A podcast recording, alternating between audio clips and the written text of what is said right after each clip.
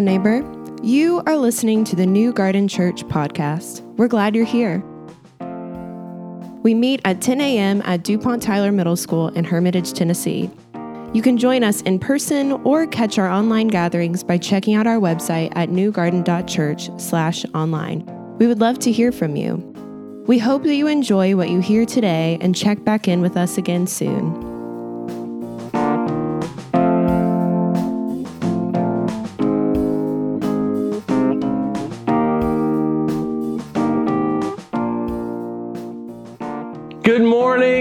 To week 53 in our series Long Story Short. We are taking the whole year to read through the Bible. What? Really? 2022, not 2020. Oh, this is embarrassing. Uh, I guess I got so used to talking about long story short, but I'm being told it's a new year. Happy New Year! It's 2022.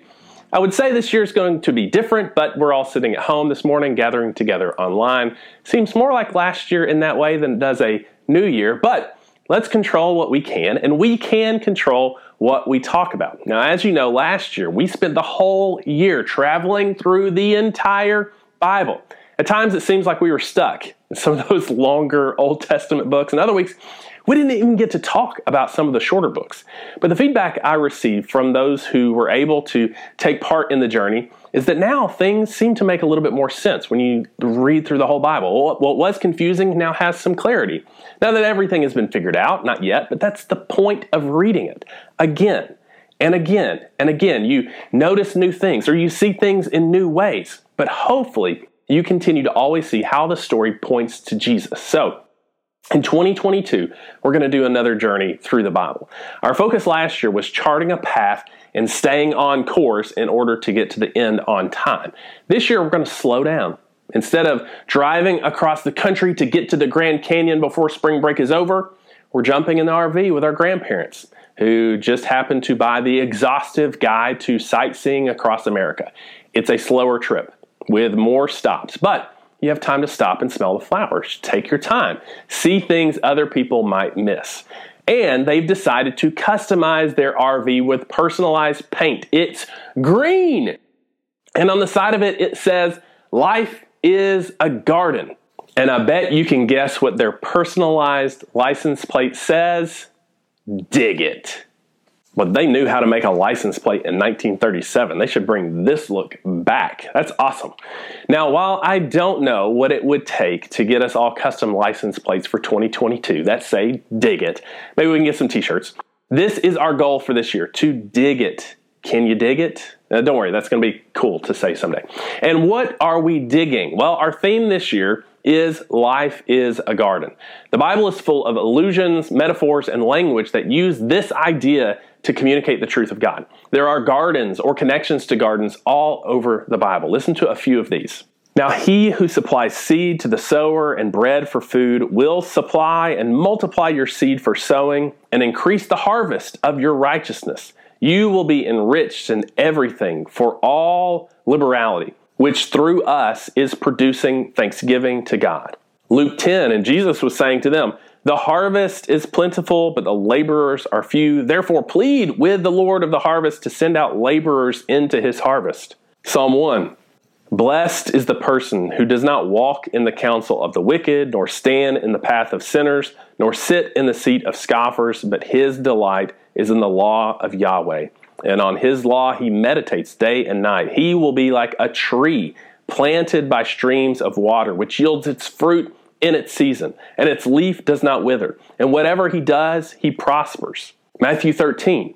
But the one sown with seed on the good soil, this is the one who hears the word and understands it, who indeed bears fruit and produces some a hundred, some sixty, some thirty times as much. Jesus presented another parable to them, saying, The kingdom of heaven is like a mustard seed, which a person took and sowed in his field. And this is smaller than all the other seeds, but when it is fully grown, it is larger than the garden plants and becomes a tree, so that the birds of the sky come and nest in its branches. 1 Corinthians 3 What then is Apollos? And what is Paul? Servants through whom you believed, even as the Lord gave opportunity to each one. I planted, Apollos watered, but God was causing the growth. So then, neither the one who plants nor the one who waters is anything but God who causes the growth. Matthew 3, Jesus said, produce fruit consistent with repentance. Matthew 7, beware of the false prophets who come to you in sheep's clothing, but inwardly are ravenous wolves. You will know them by their fruits. Grapes are not gathered from thorn bushes, nor figs from thistles, are they? So every good tree bears good fruit, but the bad tree bears bad fruit. A good tree cannot bear bad fruit, nor a bad tree bear good fruit. Every tree that does not bear good fruit is cut and thrown into the fire. So then, you will know them by their fruits. Galatians 5. But the fruit of the Spirit is love, joy, peace, patience, kindness, goodness, faithfulness, gentleness, self control. Against such things there is no law. Fruit, produce, reap, harvest, seasons, growth, seed. All of this is what I would call garden language. The story of the Bible begins in the garden. It ends in a recreation of that garden. Jesus submits his life to the will of the Father in a garden. His body is laid in a garden tomb. When he's resurrected, Mary Magdalene doesn't recognize him, thinking he's a gardener. Gardens are a thread woven through the tapestry of Scripture. And this year, our focus is going to dig into Scripture and see what new life sprouts in our lives, in our church, in our community, and out into our world. So, are you ready to get to work? Yes! But every gardener needs tools to dig, to till, to plant, to reap. Our main tool this year will be our Bible. But we're going to provide some supplementary tools on our website. So you can go to newgarden.church slash 2022 to watch lessons, to download any handouts, for instance, in person this morning, you would have received this handout. Uh, you'll get one next Sunday if you're coming in person. But if you want to go to the website and download it right now or sometime this week, hopefully it will help you see Scripture in a new way. It's simply just Genesis chapter 1 kind of broken up. Um, the website is also going to be where we'll be posting our lesson videos when they become available. They'll also be on our YouTube channel. So if you want to follow us on YouTube, you can do that. So there's our tools, there's our theme let's get into the work. Now, last year, our goal was to read from Genesis to Revelation and see that the Bible is one story that leads to Jesus. And when you see Scripture through this lens, you see that Genesis 1 through 3, and really Genesis 1 through 11, prepares us for the rest of the story.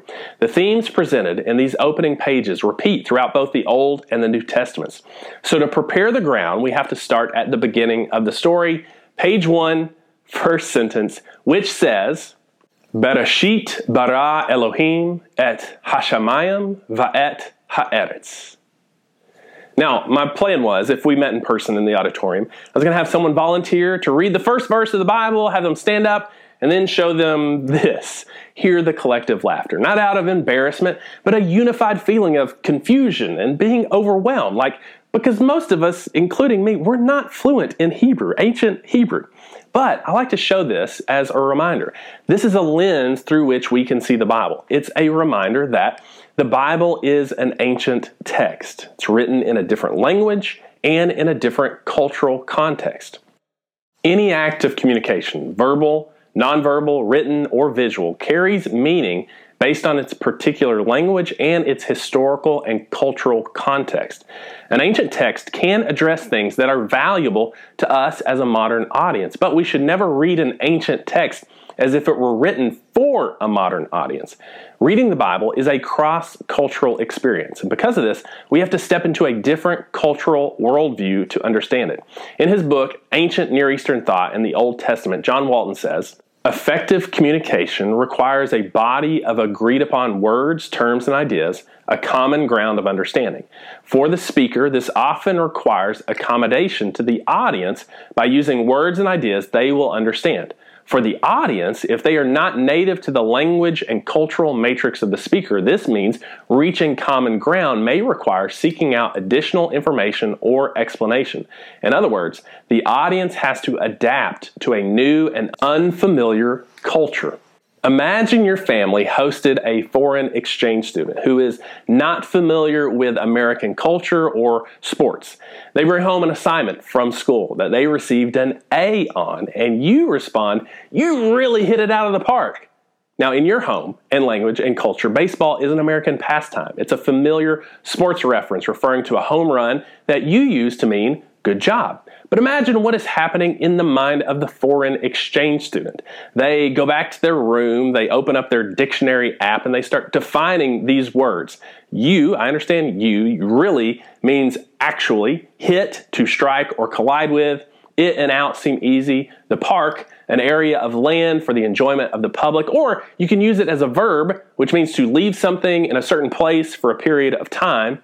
So the student interprets what you said as you actually struck an assignment out of a land area or out of a place you left it for a certain period of time. Do you see the problem in translation here? Now, the student could dive further, grab their phone, Google the phrase, and then they could read on the history of baseball, how the rules of scoring changed over the years due to the locations changing, how regulations came into place, how stadiums were built, and who first coined the phrase, you really hit it out of the park. Now, the student not only knows what the words mean, but also understands what they mean in the context of the culture they're hearing them in. This is us when we read the Bible. We are entering a different time, place, language, culture, surrounding cultures, worldviews.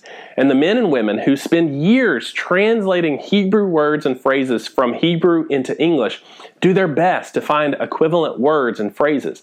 But even then, things can get lost or buried in translation. And it takes some digging to bring those things to light. Language and cultural values change over time.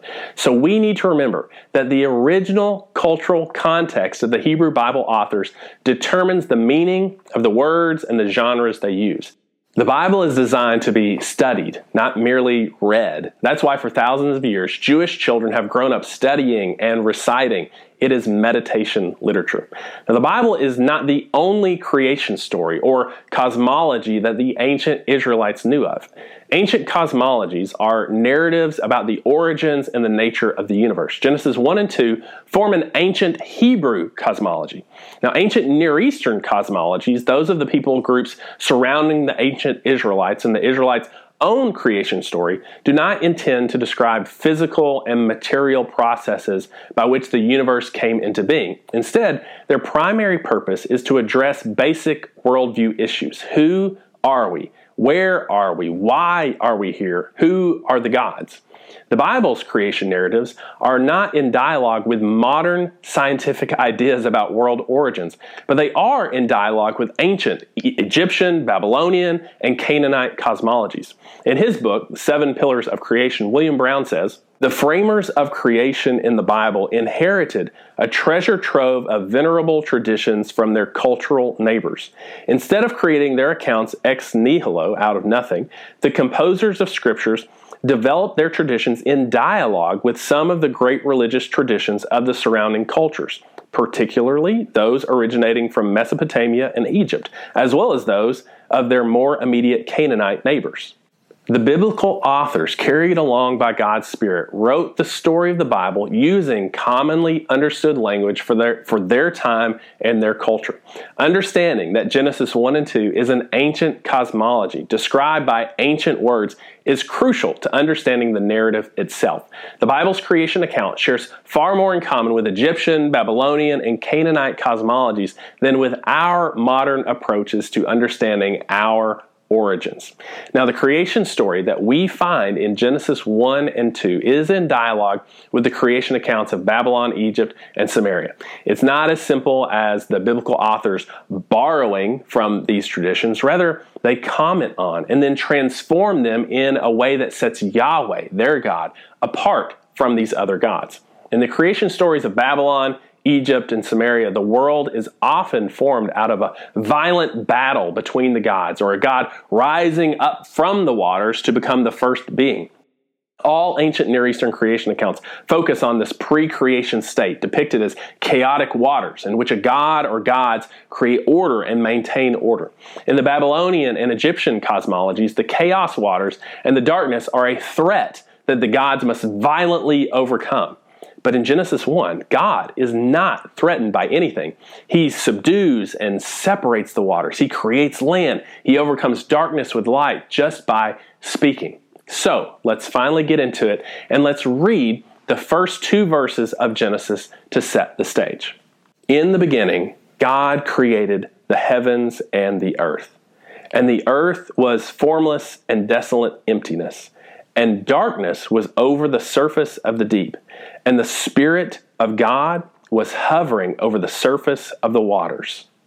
Now, there's a lot going on here. There are extra notes that we will talk about in weeks to come, but for right now, what I want to focus on is verse 2 and the parallel structure that it forms, okay? These verses assume that the pre creation state of the cosmos was a wild, chaotic, dark water. Now, while our modern understanding of creation is to bring something from nothing, an ancient understanding of creation is to bring order from chaos. So, what was the pre creation state of things? Did the biblical authors think of this chaotic pre creation state as negative or neutral? Well, the descriptors in verse 2 give us a clue. The wild and waste is also called darkness, which is always a negative image in the Hebrew Bible. Night is a dangerous time when destructive things happen, but even the darkness is under Yahweh's control. The pre creation state is also depicted negatively as the deep or it's translated as abysmal waters. This is the Hebrew word tehom. The word tehom occurs 36 times in biblical Hebrew, and it's associated with dangerous flood waters that threaten to overtake the land.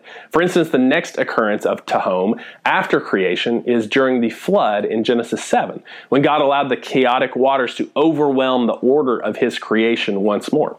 Now, verse 2 has a parallel structure in which the key terms are matched in order to contrast them. Ocean waters appear in both lines with two very different connotations depending on what or who is above them. In the first line, darkness is present. So the waters are threatening and destructive. This is the tehom. Darkness was over the surface of the deep. Tehom. But in the next line, God's Spirit is present. So the waters are controlled and can be life giving and the Spirit of God was hovering over the surface of the waters. The deep, abysmal waters, the Tehom, represents the impossibility of human life and flourishing. But the presence of God's Spirit transforms chaos into water, which will be a source of life for humanity. Verse 2 paints us a picture that shows God's presence is the only difference in this equation, but His presence makes all the difference. What follows is the story of how God will take this chaos and bring order. He takes what is unordered and uninhabited and he shapes and he fills in order to create a place where humanity can thrive, which we'll look at in the coming weeks. But it all begins with this, his spirit entering into our world. And this won't be the last time we see God's presence through his spirit making a difference in the life of humans. The spirit is there drying up the waters after the flood. The Spirit is leading the people of Israel out of Egyptian bondage and through the wilderness. It's the Spirit manifesting on Mount Sinai like a consuming fire. It's God's Spirit living among His people in the tabernacle and in the temple. It's the Spirit descending upon Jesus as He begins His ministry. It's the Spirit that empowers the uh, uh, apostles on the day of Pentecost. And Paul says it's the Spirit that seals us for redemption through salvation. It's the Spirit that produces fruit in our lives when our lives look like chaotic waters of the deep, when it seems like Tehom is breaking into our lives and into our world, let us remember that we are not alone and chaos is not in control. Chaos submits to the Creator. And that God's presence may be the only difference in the equation, but His presence makes all the difference. Now, each week we go to a table where we remember this and we proclaim this. We submit our lives to the presence of God. We declare Him as Creator and Redeemer, and we remember how the Creator became like us to suffer for us, to redeem us to eternal life. So today, as we go to the table, I don't know what you're going through. I don't know what 2021 did to you. I don't know what 2022 has in store for you. But I know this that anybody can invite God's presence into their life, and God's presence can make all the difference. Let's go to the table.